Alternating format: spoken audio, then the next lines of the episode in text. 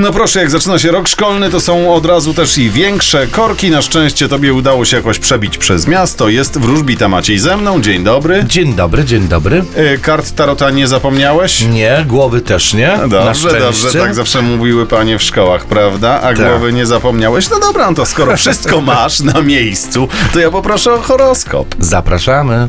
Horoskop wróżbity Macieja w Meloradio.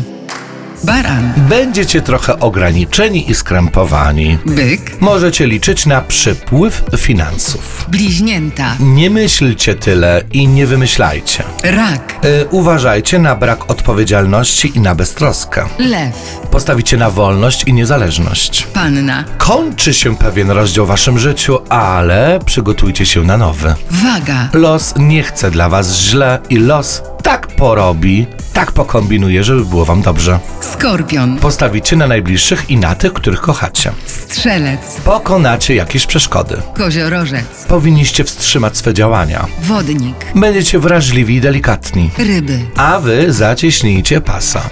12 znaków zodiaku, wszyscy już y, usatysfakcjonowani, ale ktoś może liczyć na bonus. Kto to jest dziś? Zodiakalny byk, który na dziś ma wylosowaną kartę szóstki monet. Co ciekawe, swoją kartę, a to dlatego, że astrologicznie szóstka monet jest związana z księżycem w znaku byka.